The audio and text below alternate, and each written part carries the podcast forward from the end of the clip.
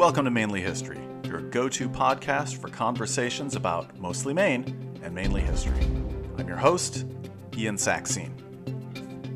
I put off doing any disease related shows for a long time, but with vaccinations all the rage, I thought it was time to take a look at discussions of public health in the Revolutionary era. Specifically, public attitudes towards vaccination's mother, inoculation, from the dreaded disease of smallpox. Before its successful eradication in the 20th century, smallpox was one of humanity's great killers. As Americans today debate the role of government in managing public health crises during a time of mass pandemic, I thought it would be relevant to look at how the founding generation approached these issues. Listeners craving New England content can rest assured there's plenty of that here. The region was a hotspot both of disease and of inoculation during this period. So please join us, possibly as you travel to your own vaccination site or recover from the mild side effects of whatever you choose to take. At Mainly History, we wish a plague on none of your houses. Let's do this.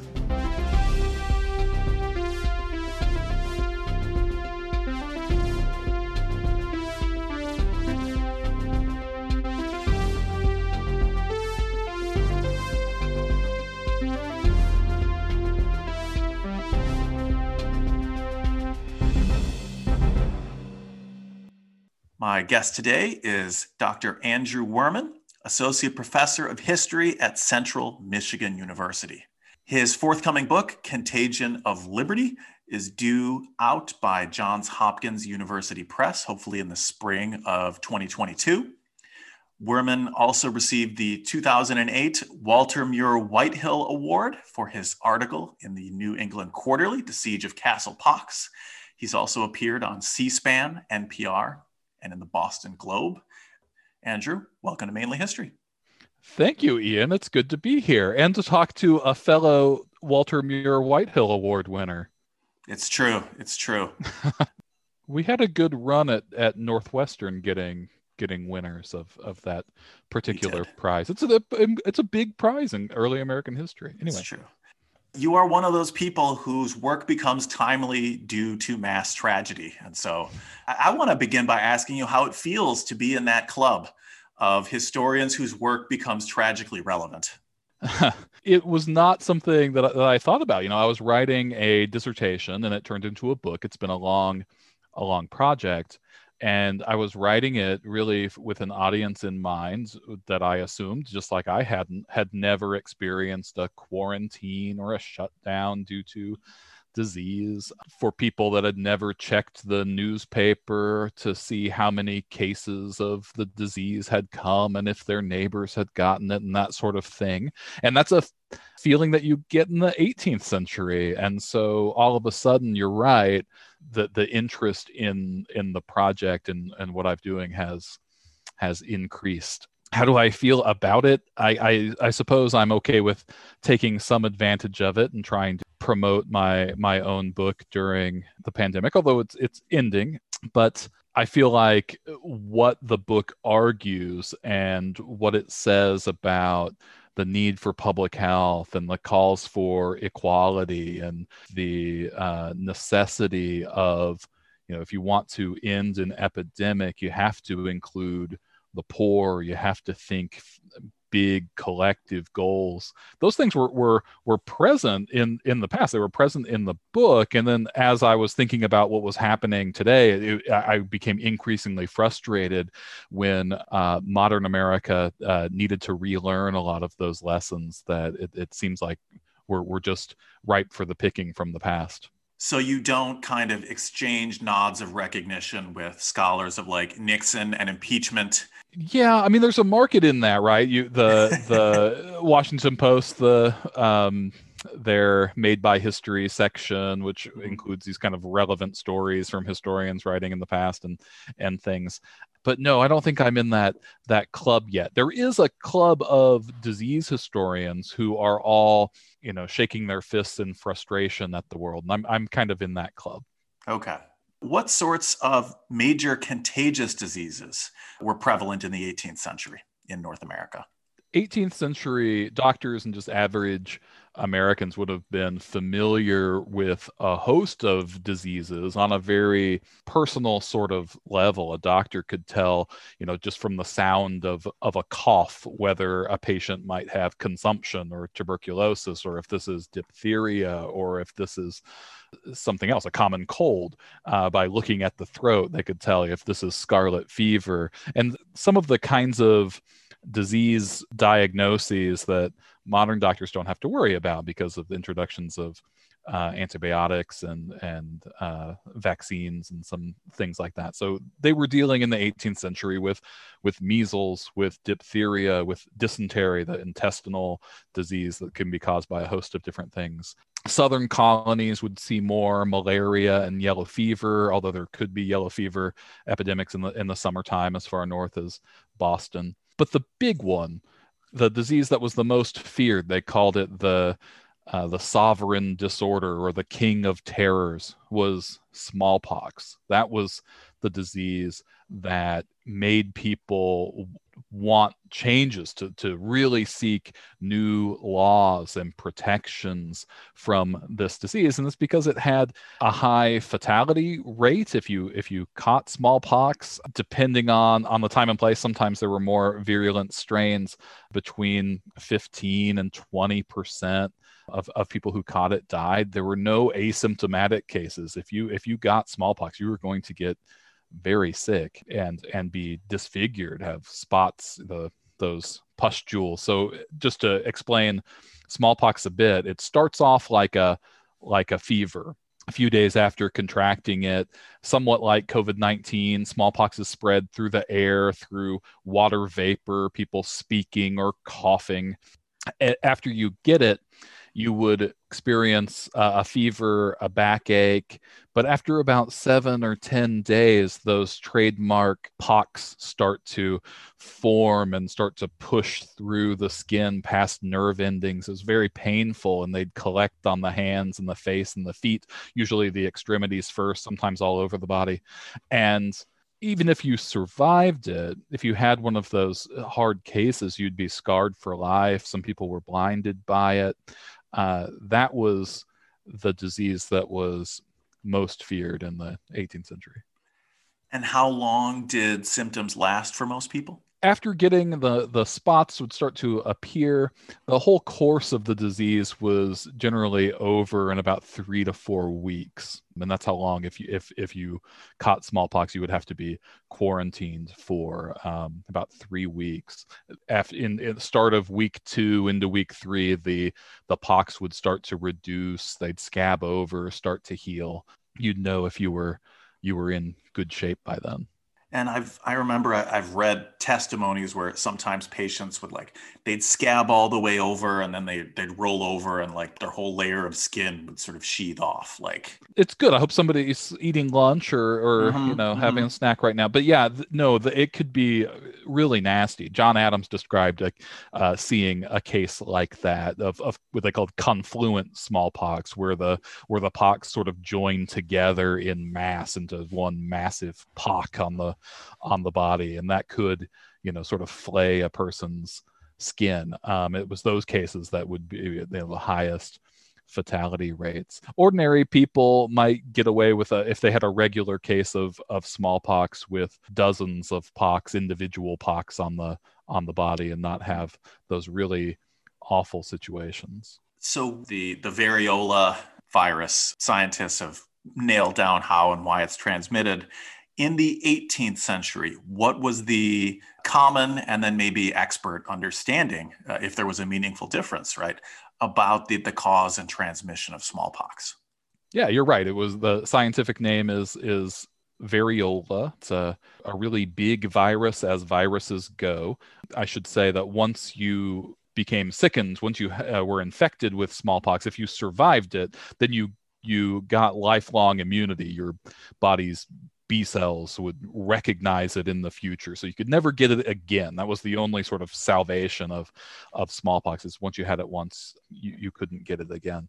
How did 18th century Americans or British people um, they didn't they didn't know it was caused by a virus but they understood that it was contagious. Uh, enough experience had shown that people got sick when they were around other people who had smallpox. They didn't necessarily know it was spread through the air, through one's breath. They knew that was a little bit dangerous, but they often thought it spread on surfaces, that it maybe it would spread on blankets, as in the the Fort Pitt case right. or maybe it would it would spread on paper. They thought it often had to travel on a on a surface on some goods on on the floor something like that. They, they didn't really imagine that there were microorganisms spreading it through the air although that was theorized. Uh, cotton mather thought that animalcules as he put it tiny and uh, tiny little animals were were the ones behind it. And yeah he he basically got it right. They understood that it was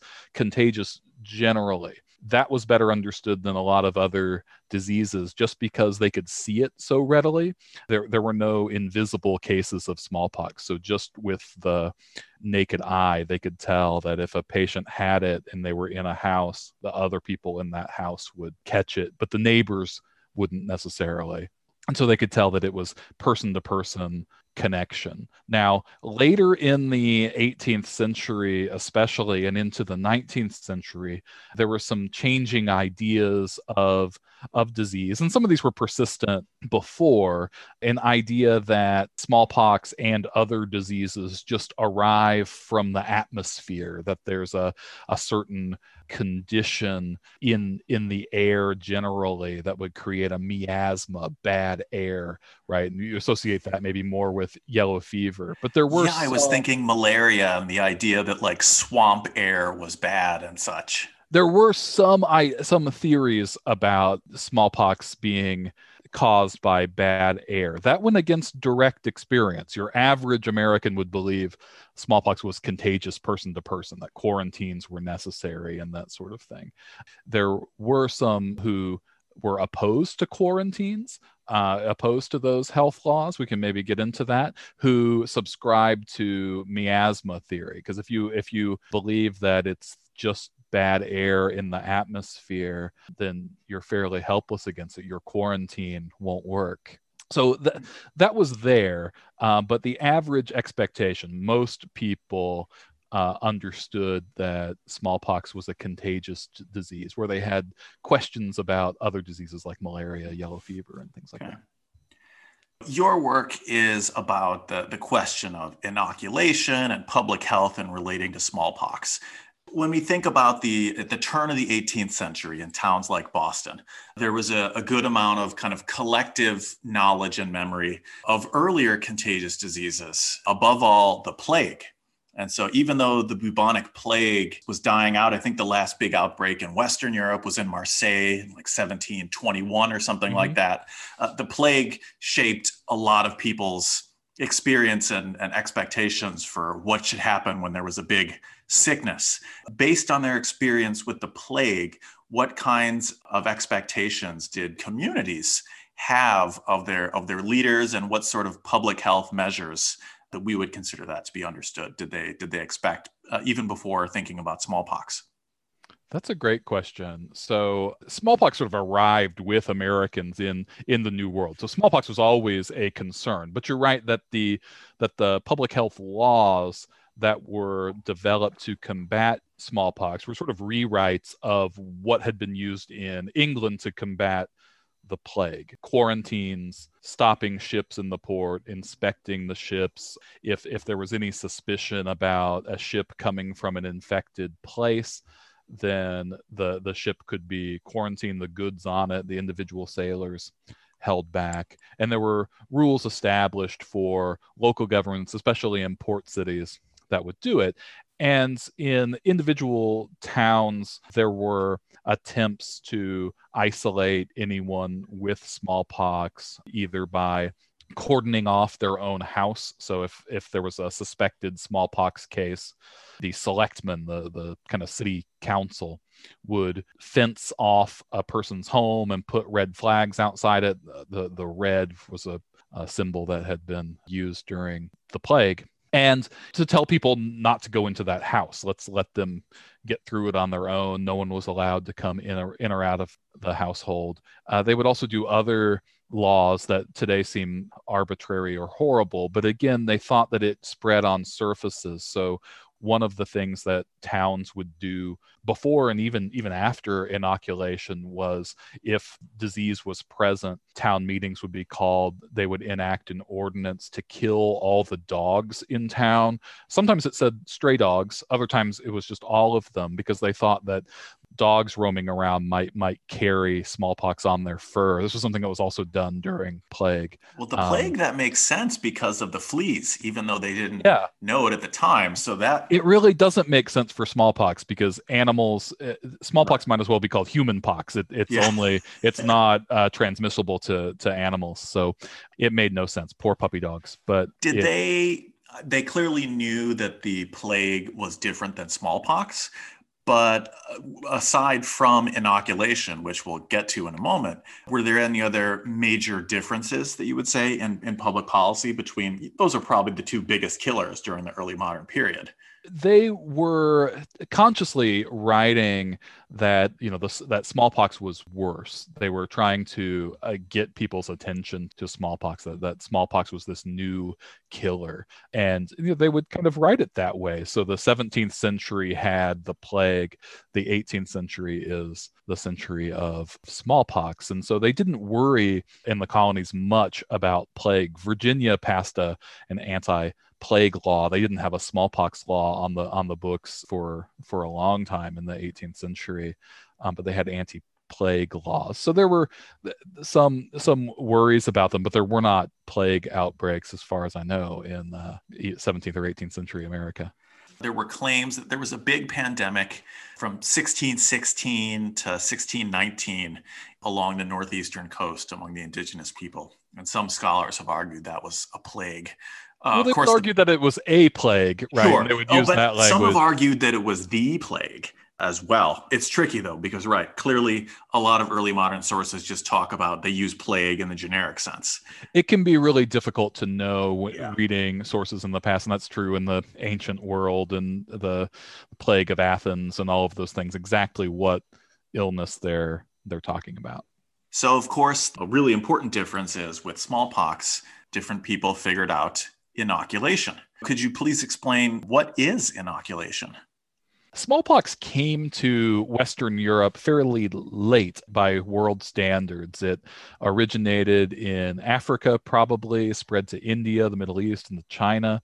And that knowledge that once you have smallpox, you're immune to it for the rest of your life. It occurred to many people in, in different places that if you were to control when you got the disease that that could be beneficial. So exposing children to the disease early would mean they would have a lifetime free of disease. At some point and i think this was discovered independently in different places there are claims in india and china and africa they started purposefully inserting smallpox matter, the the pus, the white stuff from the from a smallpox patient, just a tiny little bit of it. They would scratch the surface of of the skin, put a tiny bit of that matter into it, patch it up, and that would convey a mild case of smallpox because it came through the skin rather than being inhaled into the lungs. It's, that's a treatment that's unique to smallpox it worked. Um, it, it did give a mild case of smallpox to the person who who had it. The fatality rate was much lower for inoculation. And as I said, so this was developed in in China and India and Africa. It was known in these places. Smallpox comes later to Europe. They're more concerned about the plague until the late 17th and in, into the early 18th century they have waves of smallpox and they start learning about inoculation from other sources. The royal society in london starts hearing of and publishing accounts of inoculation in china in and especially in turkey. These constantinople accounts, right With constantinople. yeah that that that turkish women are famed for their beauty and famed for inoculating. Old women would, would inoculate young women in, in Turkey. The British ambassador in Constantinople, Montagu, his, his wife, uh, Lady Mary Montagu, writes letters about this procedure, has her son, I think, inoculated in that fashion in Constantinople has another child inoculated back in in London in 1721. So people are in the in the British Atlantic world are starting to learn about inoculation in some cases centuries after people in other parts of the world have known about it. But they start learning about it, claiming it as their own idea at this time in America, the most famous case is with Cotton Mather in Massachusetts. So in 1706, Reverend Cotton Mather in, in Boston, his parishioners give him as a gift a, a human person, an enslaved African man named Onesimus. And Mather has the wherewithal at some point to ask Onesimus whether he's ever had smallpox before. And you get the idea from, from or you can, if you kind of read between the lines of, of Mather's writings about uh, Onesimus that Onesimus must have been a very smart fellow. And he asks, Have you ever had smallpox? And Onesimus says, Well, yes and no. And Mather prompts him, and, and eventually Onesimus tells him that he's had this procedure done where a tiny bit of uh, smallpox matter was put in his arm and it gave him a mild case. And that it's common where he comes from in, in, in uh, Africa, probably East Africa is what what what I figure. Sometimes you hear Onesimus is from West Africa. It's it's not all that clear where he's from or where he picked it up. That knowledge does not seem universal among Africans in, in, in America. But Mather asks around, and a couple of other African slaves confirms this. And so, when a decade later, when the Royal Society starts publishing these letters from Turkey about inoculation, Mather writes a letter back to London saying, "Oh yeah, I, know all about that. Let me let me tell you what I know," and conveys the story of Onesimus in Africa. And then when smallpox hits in 1721 when Boston has an outbreak, Mather says we need to do this. We need to inoculate people here. We need it's it's time to to go with this method that I've learned from Onesimus when epidemics like smallpox hit in Boston in 1721, what authorities did people turn to for guidance or to uh, to take charge during these kinds of health emergencies? That's what makes 1721 so interesting because all of those questions about who's in charge get thrown up in the air because it's not it's really not supposed to be Cotton Mather, and it's definitely not supposed to be an African slave telling people what they should do during an epidemic. So it, it, things get turned upside down. Ordinarily, it's the selectmen of of a town, the sort of governing body, whatever council is in charge of a community or a port like Boston. They they've been in charge of enforcing quarantines and existing quarantine laws and things like that. Because inoculation is is a new idea, there aren't existing laws in 1721, so they don't know. There's not much of a role. So Mather's advocating it. He's a religious authority he's still battling his his old reputation as as a supporter of the Salem witch trials 30 years before. There is one university educated doctor in Boston, educated in Edinburgh, a man named William Douglas, who finds all of this an affront to him and to science. He says, "Look, we can't inoculate just because the idea is out there. It needs to, it needs further testing he doesn't trust the African medical knowledge. He thinks that Africans might be using that just to, to to to, trick us, to scheme us, to get back at us for enslaving them. How can we we trust them? And further, how why would you listen to a, a minister? a religious man instead of a man of science like me. So you've got the the town's only university doctor arguing against inoculation. And the one doctor who initially takes Mather up on it um, has been a tra- a trained as an apprentice. He doesn't have a university education. That's Zabdiel Boylston. And Boylston does it. He inoculates first in his in his family, then he inoculates a couple of hundred other people during this epidemic. The epidemic of 1721 is terrible. Boston has about 10,000 people at this time. Over 5,000 get infected naturally with smallpox. About 850 of those die. It's about 15% of, of those infected die. Boylston inoculated a couple hundred, 280 or so people, and there were a couple of other doctors that do it too. And of those, six die, which is fewer than 3%. So the statistical evidence sort of wins. Douglas is not keen on any of how it happened. He doesn't want to give Mather or Onesimus any credit, but at the end he starts to to realize there, there's something there. It did seem to work. And then that gets repeated. The the experiment happens again. Those questions about religious uh, authority you know are we playing god? Isn't god the one who should who who infects us and decides whether or not we become well? Is is inoculation tampering with god? Those questions really fade away because of how effective the treatment is. And mather's effective at swatting that away. He says well isn't it god who gave us inoculation? Isn't it an affront to god to ignore this this gift that we've been given one of the things I like about this story is that it challenges a lot of 21st century assumptions that the vanguard of public health is clearly led by enlightened scientists and health professionals, and that ministers and religious types were clearly clinging to the past and to superstitions and standing in its way. Clearly, we see in uh, in Boston in 1721. Uh, whatever else one thinks of Cotton Mather, he's the one. He's the one pushing to go ahead with these inoculations.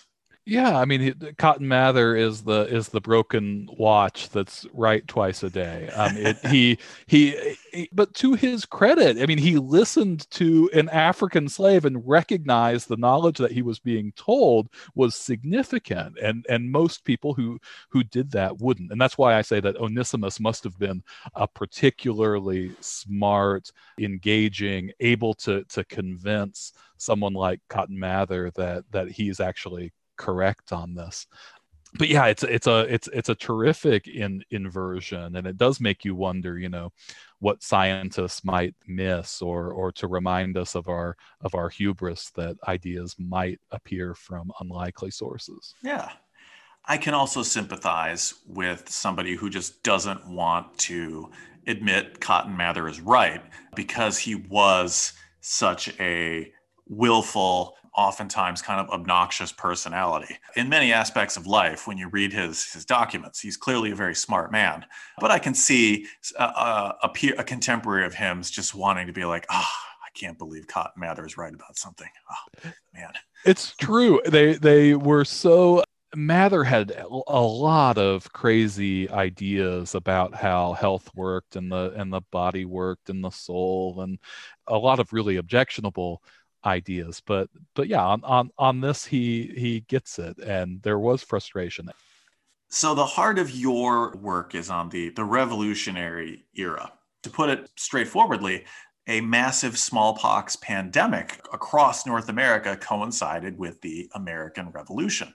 Did english speaking north americans did they expect a democratic republic to address public health differently than a monarchy that's a really interesting question. They didn't necessarily know at the start of the epidemic, which started in 1773, that they were going to become a, a democratic republic. They were making these similar demands on their monarchy but they were these were things that they were arguing really at local levels they were hoping that their town would provide inoculations, that their state or colonial government would make things easier, would allow further access. That they expected the government in, increasingly as as inoculation became more popular that local governments shouldn't just provide for quarantines but they should also allow uh, they should also regulate in, inoculations and provide access to it whether that's building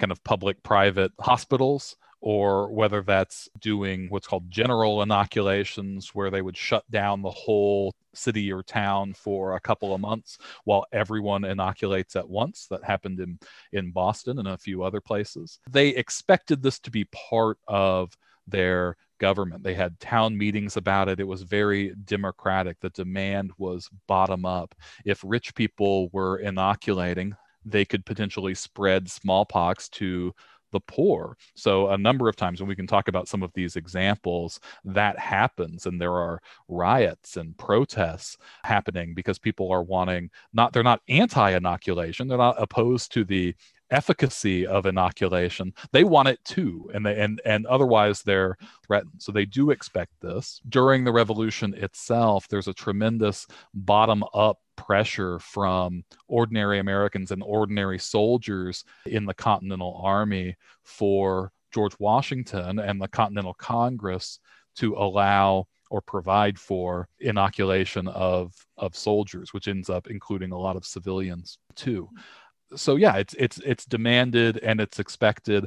Uh, the demands would have would have still happened in a monarchy the other thing that's interesting, the difference between Britain and America is that they were very different disease environments. In Britain, which was more urban, and smallpox does most of its damage as an urban disease, smallpox was largely endemic in the cities. So It is ever present. It was always there. You would get it. Most people got it as children. Many people died from smallpox in, in these cities, but as you as you grew up and people survived it, it was just present in the cities whereas it's epidemic in the colonies it would they could prevent it for long stretches of time then it would arrive and sometimes it would burst into an epidemic and then they would contain it again and it would go away so it was a far fewer Amer- as a percentage of colonial Americans had had smallpox than than they did in England. So they feared it in England, but it was a different kind of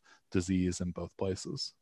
Have you found regional differences in how, say, South Carolina or Massachusetts, and then maybe even the District of Maine, handled smallpox and public health during these years? The major difference between smallpox in a place like Massachusetts or Virginia or South Carolina was the presence of slavery, where these kind of racial geographies. In South Carolina, they did inoculate in Charleston. There were inocula- mass inoculation efforts in 1738 and 1760 but it was never as general as it was in Boston, in part because inoculations were expensive, doctors expected to be paid, and masters of slaves, plantation owners, sometimes wanted to inoculate their slaves, it would make sense. They would make them less susceptible to disease, but it was expensive. And doing so, not only the, the cost the procedure itself. You would have to quarantine these enslaved people for a month or more, which which meant they weren't working.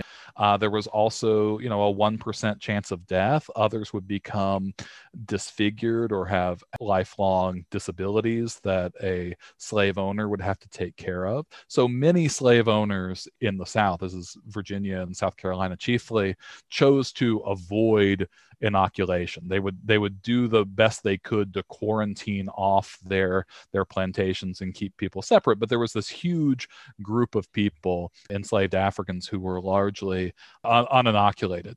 And you know, there's irony there because Onesimus, of course, in in Boston was the one who introduced it, and they're largely being prevented from it. Cotton Mather, another another interesting point from Cotton Mather and William Douglass both thought that inoculation would be useful for uh, slavers before the Middle Passage. They recommended that slave ships inoculate their human cargoes before bringing them to America.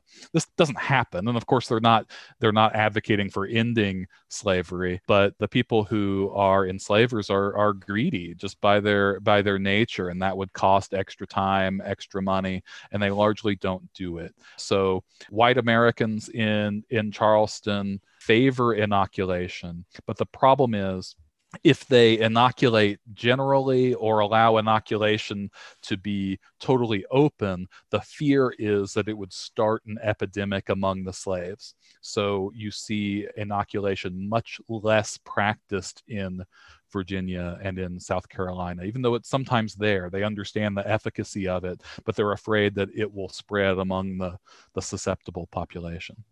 Oh, and so, Maine. So, uh, oh yes, you, you, mentioned Maine. So we'll go up to Maine. So I said that yes, smallpox please. does does its damage as an urban disease. Maine was was not particularly urban in the 18th century. So most people living in in Maine didn't have to worry about it very much. If you were in a small town or a rural town, you were paying attention to what was happening in Boston. You knew that Boston was shut down for smallpox or that they were inoculating there. And people in Maine would have read those accounts of inoculation but they, they didn't need to inoculate. The, the, the threat of smallpox was not particularly high. If you were wealthy enough and you were going to be traveling or you were going to travel to Boston or travel to London, you could get inoculated there or in another location in New York or something like that. And that's what wealthy people sometimes did. But there wasn't a lot of inoculation or threat of, of smallpox in Maine. If you look at Laurel Thatcher Ulrich's book, um, which I think uh, Midwife's Tale is the best 18th century source for medicine in in Maine. There's no entry in in the index I checked to make to cover my base for for smallpox. it's it's not a terribly significant threat. Later, as the communities grow, Portland after after its its founding and has more commercial sh- uh, shipping after the revolution does build a uh, an inoculation hospital facility on an island on Bangs Island. Well, and of course, the British burned most of the city down in October of 1775 of Old Falmouth, which was the busiest port city. That would have reduced any sort of concentration of people for those early years of the war when the, the smallpox was worse. Yes, I think that's right. And so some of the worst years of, of smallpox were were after that. And certainly people in Maine were were watching smallpox as it happens. There's the mm. Canadian campaign um, where Continental Army marches to Quebec to try to uh, invade Canada, and, and smallpox breaks out among among those those troops. A terrible disaster, and I imagine that Mainers were paying attention to that. So they were certainly concerned about it, but uh, as far as I know, there may be some some research out for Maine historians to look at. There weren't significant efforts at that time. For revolutionary Americans, did inoculation present a, a conflict between individual rights and community protection? Yes. Inoculation was becoming so popular that people were reading accounts, reading that it works, especially wealthy people in the colonies if you were having children and and the children were going off to europe or going somewhere uh, where there might be uh, smallpox if they were going to study in Philadelphia or something, they would want their children to be inoculated. The problem, as I've said, is if you're inoculating the person, the patient who's inoculating had to be quarantined for a month. And there were often breaches in, in quarantine. If if your neighbor inoculates, you would either want them to stop, you might plead to your local government to, to stop them because they might start an epidemic, or you might appeal to your local government to allow you to inoculate too. We need to let everyone inoculate at once. So, in times where individuals would want to inoculate, so there was a, a case that I talk about in, in Virginia, in Norfolk, where inoculation was not strictly illegal, it just wasn't done. People understood that it was effective, but they used quarantine methods and containment and largely kept smallpox out of Virginia. Um, when a group of wealthy individuals in Norfolk hired a doctor to inoculate a few prominent families, there were protests from ordinary people in, in Norfolk gathered outside with a beating drum demanding that they put a stop to inoculation. And other historians that have looked at that event in Norfolk or similar events in the colonies have argued that the crowd is anti inoculation. They're anti science. They don't get it. They were backwards and behind. And this is just not the case. Uh, they recognize that by inoculating without the consent of, of the public, they were becoming a nuisance. They were a public danger. And in this Norfolk case, the crowd forces these wealthy residents to march to the public pest house, the public uh, building that's meant for infectious people, rather than this private home. They're taken there. There's a, kind of a series of riots. Eventually, the private house that they were trying to inoculate in gets burned down. But later, they agree to a general inoculation, uh, an inoculation of of everybody. To do that takes a lot more regulation, a lot more government work to prepare a whole city to inoculate at once. And we see that in Boston in 1764. There's a general inoculation where 5,000 people in, in Boston, the entire city shuts down. They inoculate at once. In 1764, the, the city government of, of Boston agrees to pay for the inoculations of the poor they reimburse doctors who inoculate poor patients. So there's about a thousand people that get inoculated for free. The city government's also paying for food for the poor. They're paying bakers to bake bread for the poor during the inoculations. There are all sorts of policies and payments going on. It gets to be very costly, but they recognize that letting everyone through this disease at once gets the disease over with. It helps everyone. It doesn't linger in the poor. It was extremely effective. Other cases where singular groups try to inoculate. There's a case in Marblehead, Massachusetts in 1774 where a private group builds a hospital and locals end up burning it to the ground. That's the siege of Castle Pox uh, I call it, and it's the it's the same scenario. The the public, ordinary Americans wanted to have a town meeting to organize a general inoculation or create rules and regulations that would prevent quarantines or, or outbreaks. And when those were violated, when people took it upon themselves and and tried to inoculate without the consent of their neighbors, trouble happens. So in in that big way of answering your question, you know, my, my book is called The Contagion of Liberty. And there were these kind of competing ideas of liberty, but it was clear that for most Americans, liberty meant the consent of your of your neighbors. You it, it meant a kind of permission to do something if everyone agreed on it. It wasn't just a free license to do as you as you wanted. That was a recipe for for making your neighbors very upset. Huh. That is a different interpretation than the gadsden flag waving gentlemen who sometimes stand on the corner would have me believe about about revolutionary America. Fascinating. It's precisely the opposite of the sort of liberate Michigan crowd and that public health laws impose on one's freedom rather than public health laws securing freedom is how they would most commonly think of it. Although, as I sort of alluded to earlier, there were some in colonial America that thought quarantine laws and these mass inoculations were a pain. If you were a, a wealthy person who's in one of these private hospitals, you, you know, you, you want to get yours. You don't care that the, the rest of the public thinks they should have it at the same time. Is it bad that I, I kind of wish that the rich people who cut in line, I wish they had to go to the pest house to do this? it's so interesting because there were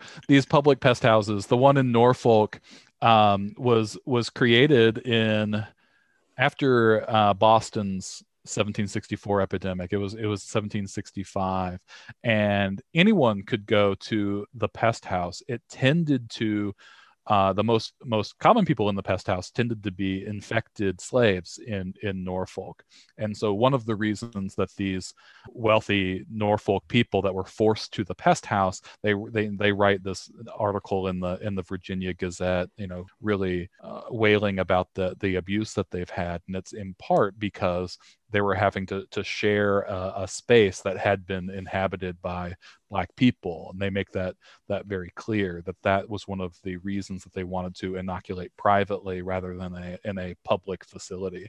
And there's you know a, a lot to say there about how public health works in a pluralistic society.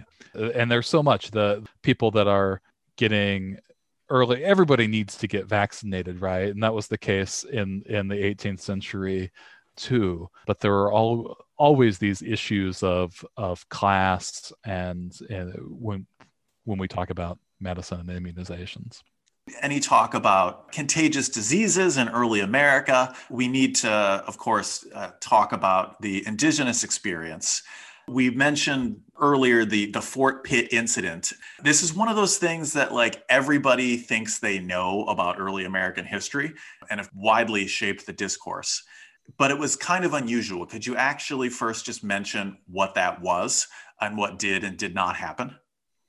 Okay, I'll give you sort of what I think, and I, and it, it is that my my book mostly deals with uh, the the public health in in the cities in, in colonial America, but I did have to write about about this event the in Fort Pitt, and there was a general understanding among Europeans, not even the English, but also the, the, the, Spanish, that smallpox was uniquely devastating to Native Americans. And they had witnessed devastating epidemics in Mexico and in probably in New England, the, the 1617 to 1619 epidemic and in a lot of these these histories of these events and and what contemporaries wrote during them they're they're downright happy about them right they say that that god has proceeded to devastate the the the indians to make room for the European. So there's a general assumption moving forward, even into the 18th century,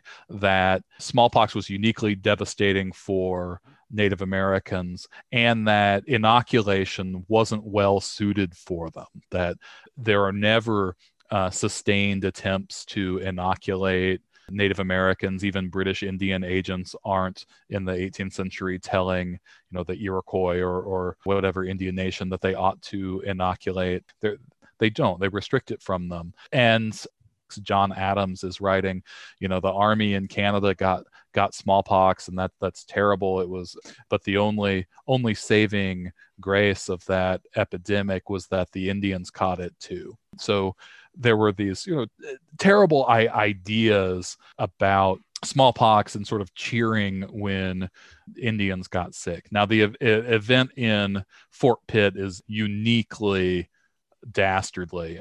So this is at the end of the French and Indian War, 1763. Uh, The commanding general of British forces in North America is Jeffrey Amherst, and they've signed a treaty, uh, Treaty of Paris, ending the French and Indian War. Except the Native Americans were not party to it, and they're still fighting. Is Pontiac's rebellion, but widespread Native resistance to this British victory.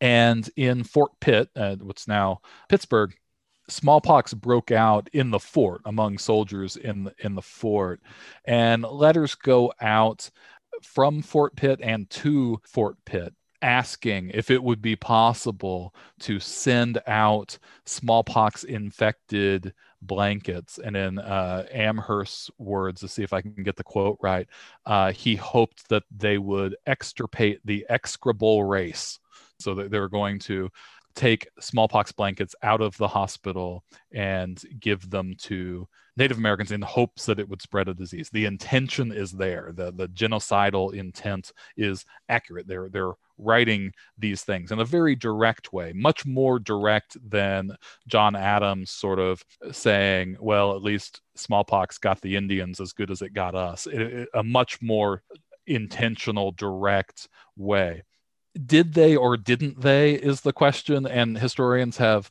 talked about it. They did intend to do it.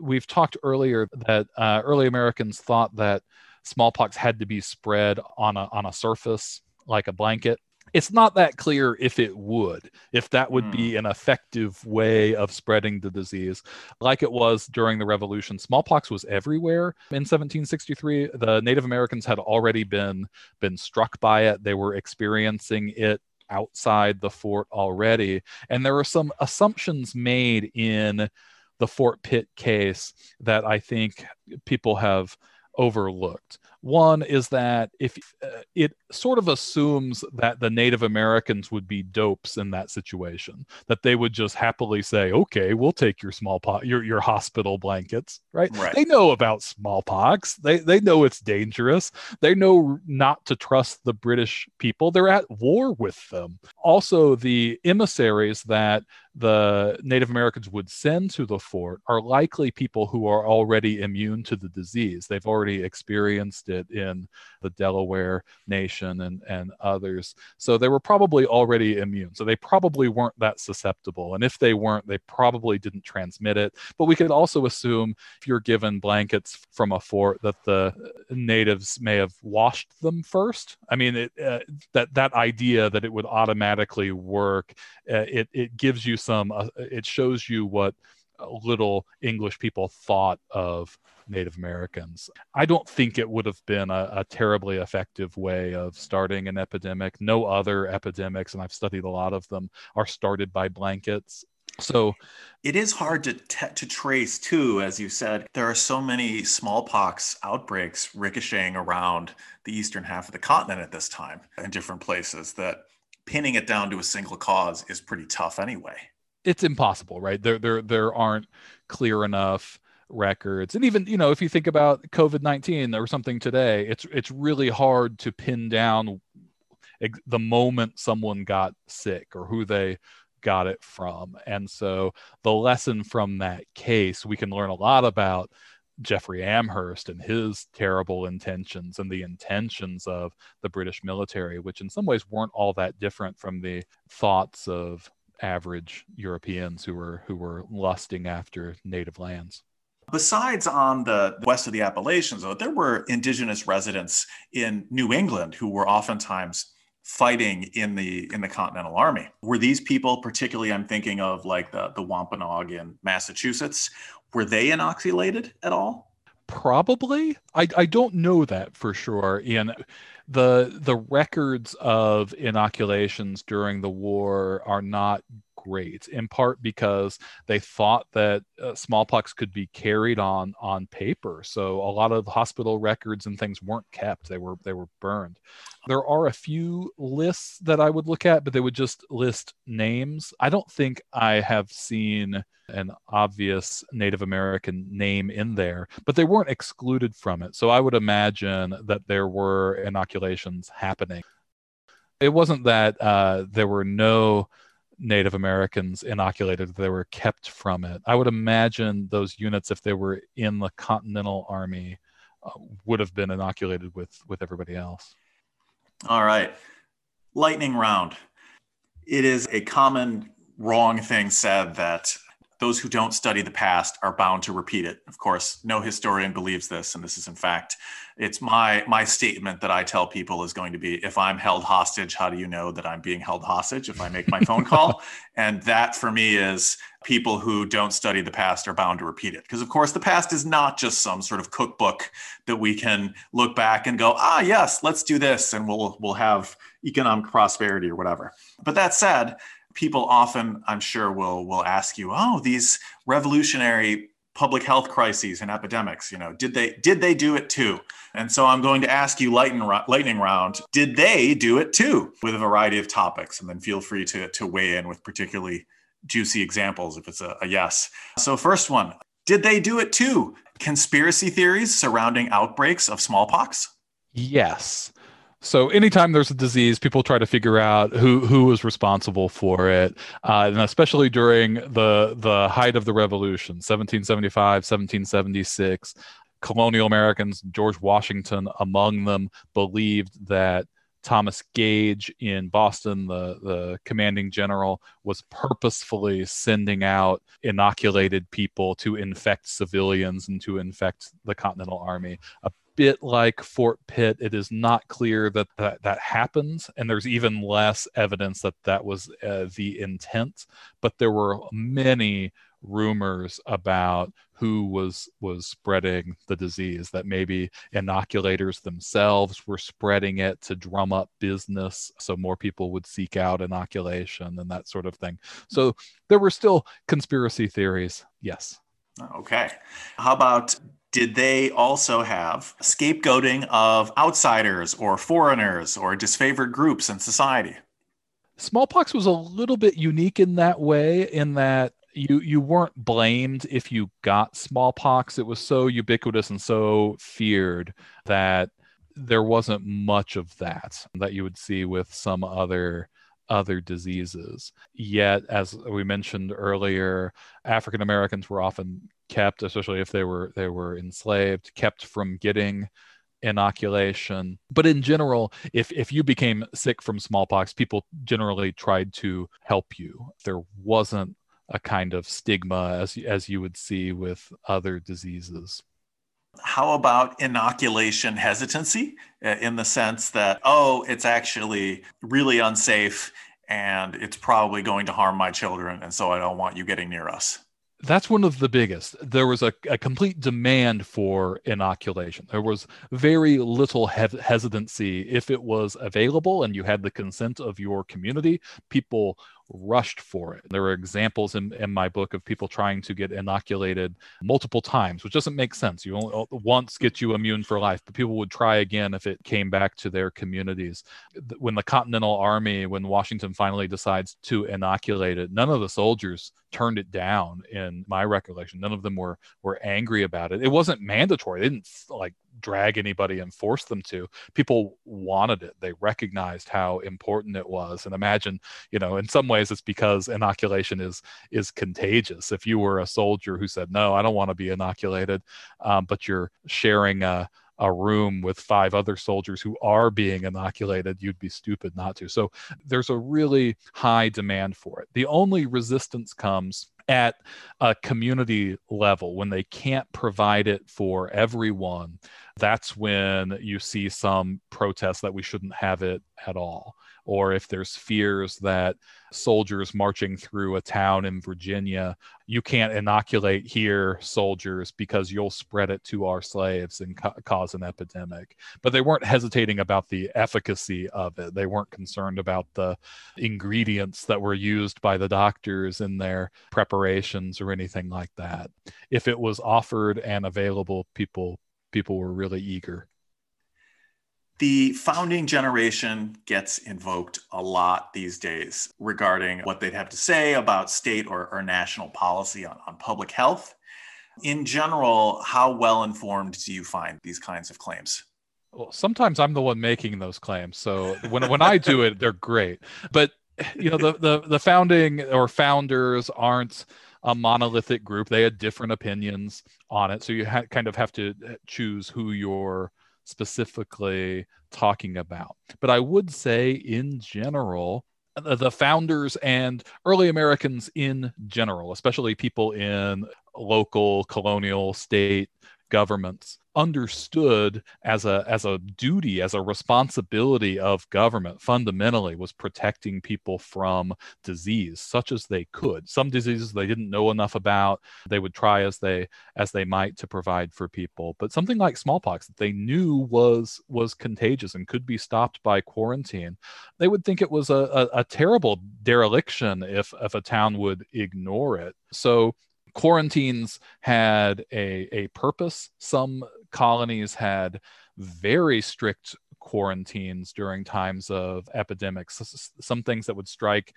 modern Americans as violations of, of liberty. If I can give one example, the strictest colony uh, was Rhode Island. And Rhode Island passed laws during epidemics where they would have guards at every bridge and entrance to, to the colony. And if somebody came from Massachusetts or, or from Boston and had to stop at the bridge, they would keep them there for five days and check them for symptoms. So that's everybody five days, or they'd be subject to a, a fine of of a hundred pounds or some high amount. Um, oh, the state did that last year. Uh, and, the, and the state troopers pulled anybody over who came over from. But they probably didn't. Did they hold them for a, a week? Anyway, no, the, that, but that's a good point. So they just made them promise so. to leave. or uh, quarantine if they stayed. Yeah, they would they would they would hold them. And Ben Franklin's sister gets held um, and she's supposed to stay for for five days and she leaves after four and they don't take any mercy on her they give her the the the fine they would also in in rhode island required the owners of all inns and taverns public houses pubs to report anyone who's a guest or or, or a patron of their facilities who looks ill and to report them to the selectmen if they didn't do that they were subject to fines or could have their business licenses taken away. In the most severe case in Newport, Newport, Rhode Island has no basically no smallpox outbreaks in the in the 18th century. They have individual cases, and when there was a case of smallpox in Newport, they had this whole system where you would alert the selectmen and some some guys from the city would come to your house with a box. It was a box with with holes in it almost like a like a coffin box and they would load the person in the box and take them to the pest house, which was on an island on Coasters Harbor Island, now where the Coast Guard Academy is and take people there and isolate them. And it was extremely effective. And later the the they they swapped the box for like a sedan chair that they would remove infectious individuals very quickly very strict quarantines and the kinds of things that that we just couldn't imagine doing during times of epidemic that seem like violations of liberty. And this Dr. Benjamin Waterhouse, who's important in inoculation and vaccination history, was from Rhode Island and described all these things. And he would say, You would think this seems like a, a violation of, of liberty, these strict, strict public health laws, but nobody in Rhode Island sees them that way, that, they seem like a common custom, that they're for the benefit of all the people who live in Rhode Island and they're accepted because they're they're highly infective. We don't get sick here. Boston has all those epidemics, but here in in Newport, our, our strict laws protect us. I love Rhode Island. It's always in the colonial and early national period it's always on the extreme. It's always either borderline anarchy or or doing things like these eh, very intense public lockdowns. They're either the most liberal laws for for the franchise in the 17th century and then the least by the 19th century. They're just such a, a delightful bundle of of leading the pack in one way or the other. Sort of it was qualities. fun doing doing Rhode Island, but there was kind of a, a, a spectrum, a gradient from from there. Other colonies with very strict laws as well well. And when you're asking, you know, what would the founders think about COVID 19 epidemic, I think they would be shocked that it, it reached nearly every county in the United States, that there weren't more of these travel restrictions and guards at the borders cutting off states and, and stopping travel at airports because they would shut down ports at the at the drop of a hat during during epidemics and sometimes post these guards and things. And so most epidemics, the, the revolution was a little bit different because there were so many people, armies moving about. But most epidemics, you, you talk about the Boston epidemic or the Philadelphia epidemic, they don't spread generally because of those quarantine restrictions. And I think that's what the founders would think was most surprising was how it spread everywhere from big cities to to rural areas throughout the country that that that we didn't impose more domestic travel restrictions. Not saying that I would advocate for that, but I think right. that's what would surprise the founders. Well, wasn't the Revolutionary War pandemic one of the exceptions where it really was a giant continent wide pandemic from Mexico City all the way into the Great Plains and all the way into to Canada?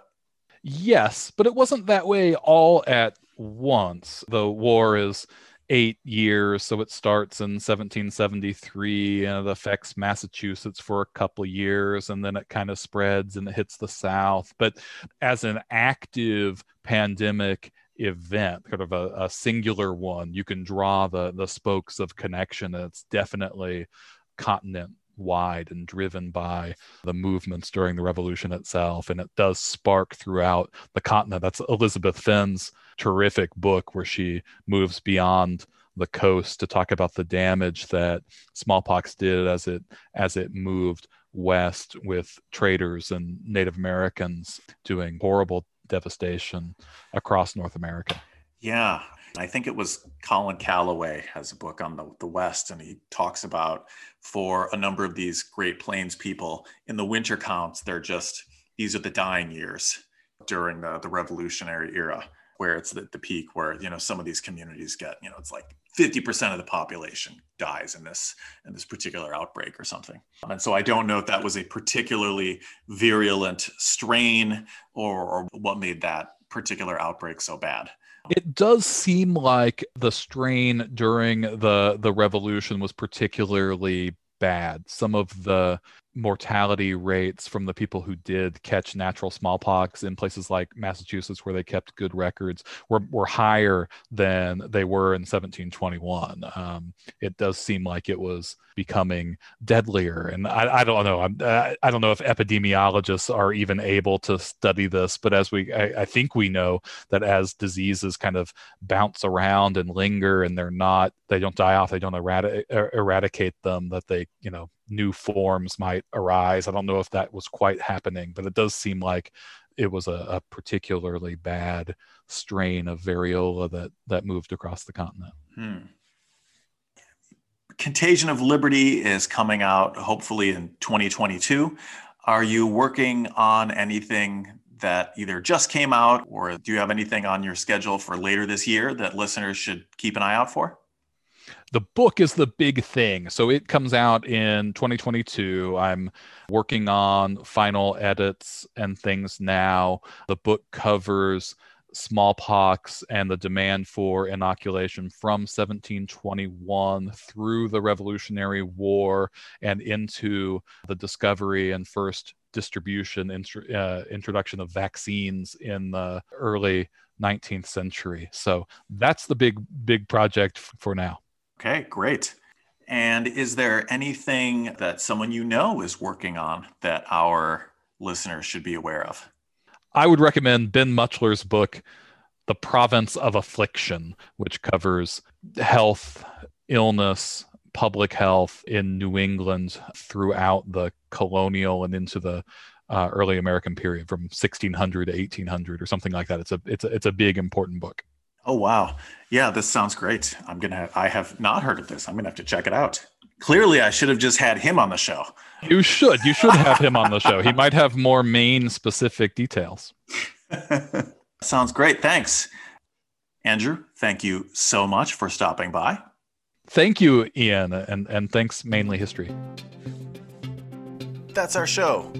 We follow all public health guidelines here but our appreciation for our fans can't be quarantined. For links to the books mentioned in this episode, and so you don't miss out on all the latest excitement, be sure to follow us on Twitter at Mainly History. Join us next time as we speak with Rosemarie Zagarri about the complicated relationship between the American Revolution and women's rights. That's next time on Mainly History.